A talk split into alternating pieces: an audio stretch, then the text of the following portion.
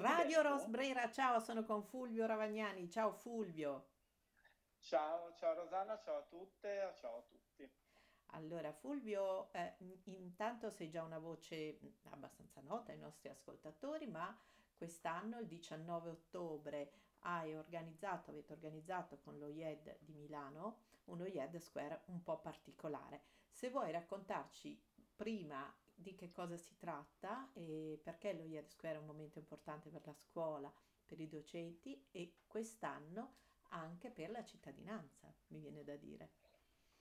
Certo, certo. Intanto grazie di, di avermi rinvitato ai tuoi microfoni. Al tuo microfono mi fa sempre molto piacere. Eh, dunque, quest'anno con IED abbiamo fatto eh, una cosa un po' diversa. Diciamo che era, eh, è, è stata l'undicesima edizione di IED Square e quindi eh, volevamo, diciamo, anche un po' festeggiare, celebrare questo giro di boa, diciamo, del, di dieci anni passati eh, facendo qualcosa di diverso e dando anche un segno di crescita, perché è vero, non per fare i capitalisti che dobbiamo sempre crescere, crescere, crescere, ma per, come dire, anche ingaggiarci in un modo diverso. E quindi il nostro piccolo festival che era nato, eh, diciamo, all'interno delle pareti domestiche del, della scuola, lo abbiamo voluto portare all'esterno, alla cittadinanza e farlo diventare un evento un po' per tutti, ma nel senso dove tutti eh, possono confrontarsi insieme a noi sui temi della contemporaneità. Quest'anno, essendo una scuola, abbiamo deciso, e quindi con la prima occasione pubblica, abbiamo deciso di occuparci, di darci questo grande tema che è, è stato il confronto generazionale eh, per parlare di identità e di lavoro. E quindi dove, ehm, da dove siamo partiti? Siamo partiti chiedendo una, diciamo, come si dice semplicemente, una collaborazione, un patrocinio con il Comune di Milano che ha accolto eh, come dire, questa nostra esigenza, questo nostro desiderio eh, di, eh, di, aprirsi e quindi gli abbiamo chiesto di andare in piazza con la nostra prima organizzazione, eh, la nostra prima inaugurazione pubblica, gli abbiamo chiesto l'Arco della Pace, Piazza Sempione, perché insomma di, in questo periodo, eh, senza fare retorica e dire banalità, ma di pace mi pare che ce ne sia sempre più bisogno, anche così tra cittadini, tra persone normali, senza andare a guardare. Sì. Quindi vo- voleva essere, come dire, un po' un, un simbolo questo dell'Arco della Pace e poi eh, per fare appunto un'inaugurazione eh, pubblica, di solito l'inaugurazione delle università, delle accademie, insomma, dei lanci degli anni accademici, ci sono dei momenti di cui si parla all'esterno, però nessuno viene mai invitato se non gli studenti, il corpo docenti, eccetera, eccetera. Noi abbiamo pensato di farlo in una piazza e non in un teatro, in un anfiteatro, in un palazzetto dello sport o in un'aula magna, abbiamo pensato di farla in una piazza per dire che eh, una scuola, i contenuti di una scuola si devono mettere a disposizione di tutti. No? Eh, noi siamo sì un'accademia privata, ma alla fine abbiamo tanti studenti, siamo radicati in un territorio eh, preciso che è quello di Milano, ma poi ci sono anche tanti altri IED in giro per l'Italia e nel mondo e quindi volevamo dare un po' questo segnale, cioè aprirci e dire noi ci siamo, noi siamo una comunità molto eterogenea perché tra studenti, docenti, italiani, stranieri, insomma siamo tanti e molto diversi, però ehm, abbiamo un po' questo desiderio, sentivamo questa esigenza di di stare un po' tutti insieme e, a, e soprattutto a contatto con la realtà. Cioè noi ci vogliamo far contaminare e vogliamo contaminare in qualche modo, no? non vogliamo essere una scuola chiusa. Eh, quindi abbiamo iniziato questa giornata in Piazza Sempione che nonostante il tempo tremendo che ci ha accolto ha avuto, io sono molto felice perché ha avuto eh, molto successo, sono venute tante persone, tanti studenti, tanti docenti, eh, tanti colleghi e quindi eh, persone anche di altre università ho sentito che sono venute. Questo è stato molto bello perché in fondo non è una gara tra chi è più bravo, ma un, dovrebbe essere un consesso in cui tutti mettiamo quello che sappiamo fare meglio, no? Sì. E quindi eh, Sì. Senti Fulvio, mi viene da chiederti una cosa, proprio in tema di formazione, no? Le scuole ehm, una volta eh, avevano, diciamo, accademicamente una definizione così eh, strutturata che le famiglie sapevano quando pagavano le rette, quando iscrivevano i ragazzi, due cose. Una attitudine, aspirazione del ragazzo a perseguire un percorso formativo che lo porta alla sua professione ideale e un percorso didattico, una struttura che per credibilità e autorevolezza gli consente o gli dovrebbe consentire, se lui si impegna, di ottenere quel risultato. Ma una volta erano, diciamo, le scelte erano quelle, cioè l'università di un certo tipo, cioè quella umanistica, quella scientifica, eccetera. Lo- L'Istituto Europeo di Design e le accademie che si rivolgono in modo contemporaneo, no? Anche a, a proporre delle visioni per delle professioni che, che- che via via si sono formate nel corso della nostra storia di società, propongono percorsi che a volte sono un po' da spiegare a queste famiglie o sbaglio. Eh, certo, no, non sbagli, perché comunque il mondo del lavoro, intanto il mondo del lavoro è molto cambiato e le accademie, le università cercano di adeguarsi. Qualcuna ci riesce, qualcuna un po' meno, però ce la mettono tutta. Per adeguarsi, come dire, si sono trasformate, hanno trasformato i loro piani di studio e anche proprio le diciture dei Esatto. corsi in modo a volte un po' incomprensibile alle famiglie, quindi le famiglie fanno fatica a capire Cosa farà cosa questo? andranno a Sì, fare, no? Perché sai, eh, finché c'era medicina, giurisprudenza, architettura, ingegneria, esatto. Eh, lettere, quelle 4-5 lì erano abbastanza, come dire, delle zone di comfort per tutti, no? Tant'è che molto spesso anche gli stessi studenti ehm, sceglievano quelle materie, non perché erano veramente interessati, ma perché avevano almeno capito che cosa in qualche modo avrebbero dovuto studiare e questo è, è molto interessante, no? E poi tant'è che oggi ci sono persone adulte che sono in, de- in dei ruoli lavorativi che non c'entrano niente con quello che hanno studiato, no? Ci capita spesso nella nostra vita privata di sentirle queste storie. Quello che cercano di fare oggi le università e le accademie, secondo me, è di, mh, come dire, eh, evitare un po' questo, questo fenomeno e fare delle cose più mirate. Che quando fai delle cose più mirate, ehm, come dire, devi scegliere, devi essere più bravo a raccontare al tuo pubblico che cosa farai veramente per cercare di trovare le persone giuste per, da accogliere nei tuoi corsi. Ehm, e questa è una sfida, è una grande sfida, perché tu devi spiegare a delle persone che fanno le superiori e le scuole superiori tendenzialmente, eh, come dire, sono rimaste con un Sì. tipo di formazione molto eh, novecentesca, eh, che è molto lontano dal, dal mondo reale spesso. ehm, e quindi fanno fatica, si fa fatica a spiegare a uno studente, a una studentessa che fa le scuole superiori quale potrebbe essere il futuro delle proprie competenze, questa è una parola importante che è uscita molto durante questi giorni di E-Square nel confronto generazionale, cioè dobbiamo lavorare sullo sviluppo e sulla misurazione delle competenze, non tanto delle nozioni, delle questioni tecniche, eccetera, eccetera, perché quello ormai è un tema che ci, per, ci porteremo avanti tutta la vita, cioè eh, l'ampliamento delle nostre skills, come si dice per usare l'inglesismo, tecniche, sono una cosa che dovremmo fare per tutta la vita, no? non esiste più un momento di formazione uno No, del è, è lavoro continuo. separato, Mm. è continuo, è continuo. Quindi quello che dobbiamo fare è lavorare sulle competenze e spiegare ai ragazzi che fanno le superiori quali, cioè come, come capire quali sono le loro competenze e come trovare il corso post diploma giusto per metterle a frutto, per farle funzionare, per dargli la possibilità di spiegare le ali, no? Senti, c'è anche Eh, un altro aspetto che volevo chiederti approfittando di questa nostra chiacchiera.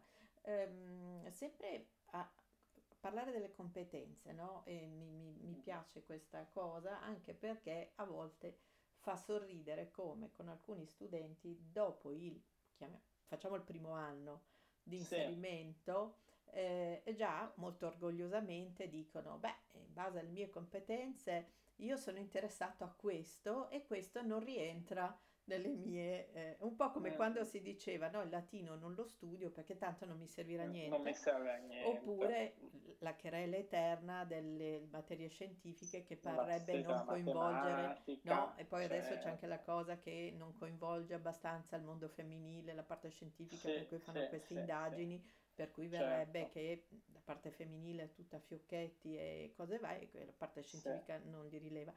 Allora, questi sono luoghi comuni, però qualche volta va detto che sono un po', ehm, anche provenendo da, dal liceo, dagli istituti, mm. sono sì. un po' senza armi ehm, per riuscire eh, sì. a mettere in relazione quelle che sono poi veramente delle competenze che si, si formano però con tanti più anni, per cui uno dice la filosofia certo. non mi interessa perché faccio interior design e uno gli dice no.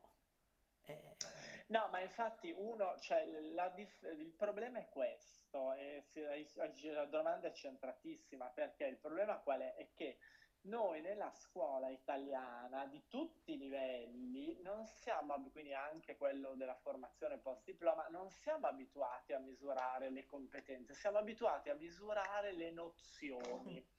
E questo crea un cortocircuito perché le persone non capiscono la differenza tra le due cose. Allora, hai usato il, il paragone della filosofia oltre mm. a quello della matematica e del latino. Mi piace di più quella della filosofia, quindi provo ad usare questo.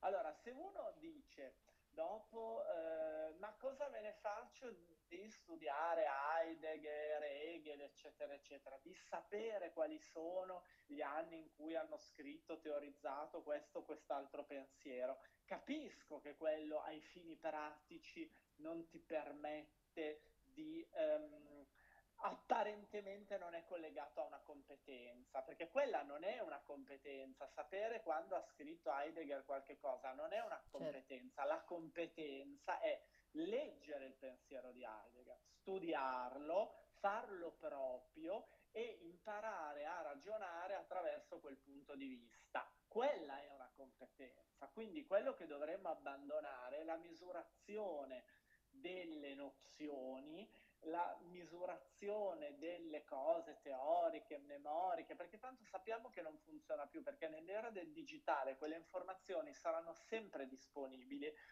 comunque e ovunque. Quindi se uno ha bisogno di sapere dove è nato, dove è morto, in che anno ha scritto questo, che è stato pubblicato, mm, gli chiediamo di fare uno sforzo che tanto non farà perché sono eh, informazioni troppo facili da recuperare. Quello invece che su internet nel giro di 30 secondi non puoi fare è comprendere appieno il pensiero di un filosofo, no? perché ovviamente è una questione complessa e le questioni complesse hanno bisogno di tempo per essere digerite. Ok, quindi pensare attraverso lo sguardo di Heidegger, quella potrebbe essere una competenza da misurare. Quindi ad un test di filosofia, a un'interrogazione di filosofia, io non vorrei più che si chiedesse quando è nato, quando è morto, con chi era sposato, dove è andato, che scuola ha fatto, eccetera, eccetera, ma vorrei che si chiedesse essenzialmente di usare il pensiero e neanche di ripetere a memoria il suo pensiero, ma di usare il pensiero di Heidegger per um, interpretare una questione contemporanea. No? Questo sì. sì. che è difficile, questa sì che è una competenza. No? Cioè la domanda dovrebbe essere di un test, ma senti, se Heidegger fosse vivo oggi e, e dovesse riscrivere il suo pensiero, lo scriverebbe nello stesso modo o direbbe delle cose differenti? Ci hai pensato, ti sei fatto un punto di vista. E aiutare ad avere dei punti di vista, ad applicarle le cose questa secondo me è una competenza. Senti, eh, eh, questo apre un altro tema che mi, mi piace par- proporti, che è quello, hanno... Allora, questo modo di intendere farebbe mh, auspicare che fossero tutti a conoscenza, professori, docenti, insegnanti, scuole e studenti, del concetto di processo, perché mh, mm in realtà è questo un po' anche che va introdotto nelle dinamiche di apprendimento, perché io porto adesso un esempio che riguarda il design, poniamo, o comunque la conoscenza eh, della sì, storia sì. del design e del prodotto. Allora, mh, mh, quelli stessi che lo, lo, hanno attivato, lo praticano per professioni, i designer piuttosto che quelli che creano eventi, eccetera, per questo argomento in particolare, hanno sempre usato una modalità che spesso è quella storiografica, quella eh. mh, che passa attraverso le figure appunto, che hanno avuto più successo poi alla fine, certo. ehm, disconoscendo un po', per esempio, l'analisi di quelli che sono stati i processi che hanno reso poi alla fine, che non vuol dire raccontare i centri di ricerca oppure eh, raccontare, certo. però far intendere che per certe modalità per ottenere successo bisogna appunto far relazionare le competenze, farle riconoscere perché mh, mm, che sia importante per esempio l'idea di un'industria forte se ha una manifattura forte, e questo succedeva negli anni che abbiamo lasciato, non i certo. nostri, ha un significato. Far capire che l'intelligenza artificiale non è una minaccia, ma non è neanche la panacea di tutti i mali e certo. non è certo. certo la sostituzione di queste capacità di sintesi sì. che può fare l'umano. Ecco, questi no. racconti li fanno li si fanno oppure si deve andare sparati sul triennio poi la tesi per fare una buona simulazione di un progetto, una buona simulazione di una sfilata o di quanto? Eh, dunque io credo che questi discorsi si fanno, eh, si fanno, eh, ma sono i discorsi più complessi da fare, nel senso che non sempre eh, ci si trova a poter avere un interlocutore che li vuole raccogliere. Quindi mh, perché per fare questi discorsi di processo significa eh, anche mh, dire, lavorare su delle basi comuni che non, sono, che non sempre si trovano. No? Quindi eh, spesso la formazione delle persone che arrivano è molto eterogenea, quindi bisogna fare, bisogna ricostruire dei mattoncini, bisogna ricostruire proprio tutto il processo di senso delle cose. Quindi eh, cioè, hai ragione a dire che bisogna lavorare sul processo, perché solo attraverso il processo che si dà un senso alle cose, si dà un senso ai sistemi, perché poi di sistemi, qui stiamo parlando di sistemi economici, esatto. industriali, digitali, eccetera, eccetera. Quindi questa è la cosa fondamentale, però è vero che come tu dicevi le competenze ci vuole del tempo per, anche per capire i processi, per capire i meccanismi di questi sistemi ci vuole del tempo. Io non credo che, cioè credo che difficilmente una persona che fa un percorso lineare, quindi fa le superiori, poi fa una triennale, credo che, non credo che all'interno della triennale per tutti sia facile comprendere no. tutto il processo. Ci sono persone che hanno bisogno più tempo, ci sono persone che hanno bisogno di entrare nel mondo del lavoro per rendersene conto. Um, e poi diciamoci la verità, ci sono anche tanti adulti che lavorano da tanto tempo e che non hanno ancora capito il anche processo loro, certo. dell'industria, certo. no? chiamiamola così, sì. di riferimento che anima il loro lavoro. Quindi purtroppo questa cosa del processo sicuramente è fondamentale e chi lo capisce, chi riesce a entrare in sintonia con quel processo fa un salto di qualità enorme. Eh, tante persone però mi viene da dire che invece vanno avanti per, come dire, ostinazione, caparbietà, cioè non capiscono il processo, ma sono talmente determinati a spuntarla che, eh, che, in qualche modo ce la fanno e questo è quel fenomeno che quando vediamo degli adulti, delle persone sì. di un certo tipo in determinate posizioni, uno dice ma come fa, quando diciamo ma come fa quella persona essere arrivato lì, lì. No? Mm. Perché uno dice è evidente che non ha capito niente del processo del mondo in cui lavora e quindi però cosa è stato? La determinazione è stata sì. più forte di tutto, no? Sì. Quindi Comunque io consiglio sempre di, se uno può, di lavorare sul processo prima che sulla determinazione. Sì, diciamo. de- decisamente. Sarà più felice. Sì, e poi eh, felice, sarà più trattabile me, anche perché... Non di...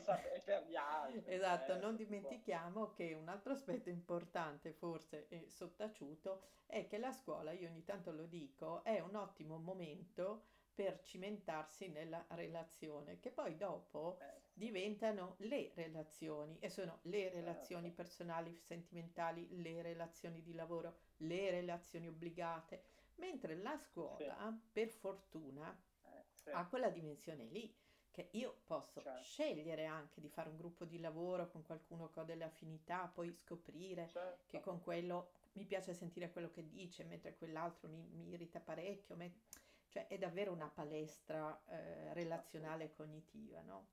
E, e- e questa cosa qui è un'opportunità che dopo la scuola siamo tutti incastrati in eh, meccanismi sì. relazionali molto più costrittivi, schematici, ehm, no? Da cui è difficile uscire, da cui non Esatto. ci si può sottrarre, soprattutto. Esatto, quindi Sì, è è il caso di approfittare perché io ho visto, per eh, esempio, sì, mi è piaciuto vedere che alla fine di alcuni corsi si sono creati dei gruppi laddove all'inizio c'era quasi diffidenza. Allora, non voglio certo, toccare certo. l'argomento di quello che sono stati un po' questi anni in termini di trasformazioni, perché tanto eh, dobbiamo metterci in testa che saranno tutte Sì, trasformazioni, no? Quelle che ci sì, sì, vedranno su, che ci... coinvolti, no? Non c'è un certo. prima e un dopo di qualcosa, è, è tutto un No, flusso no, di, di- di di cambiamenti, di divenire, divenire. certo. Però i, i ragazzi in qualche modo sono ancora una, una densità morbida, eh, fluida, non sono rigidi come siamo rigidi noi quando poi a un certo No, punto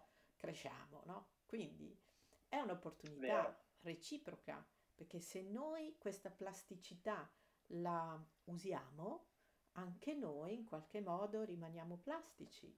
E se loro certo. eh, eh, sentono che qualcuno si rivolge loro in modo autorevole, ma non rigido, referenziale, ma in qualche modo di riferimento, si fa meno fatica a fargli passare delle esperienze che non sono predigerite, ma sono opportunità loro poi di, di- di trasformazione di idea. E questa roba qui a scuola può accadere.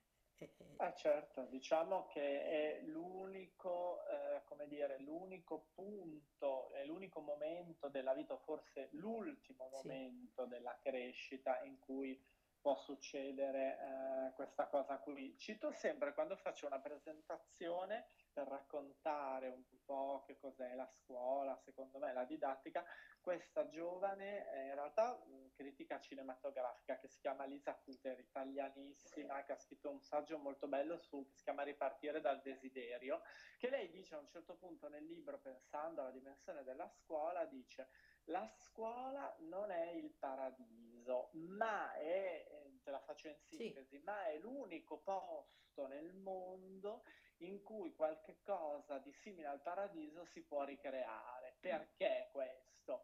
Perché qui tutto ancora è mm, possibile, perché la scuola, quello che succede dentro a un'aula, è una cosa, è ogni volta diverso.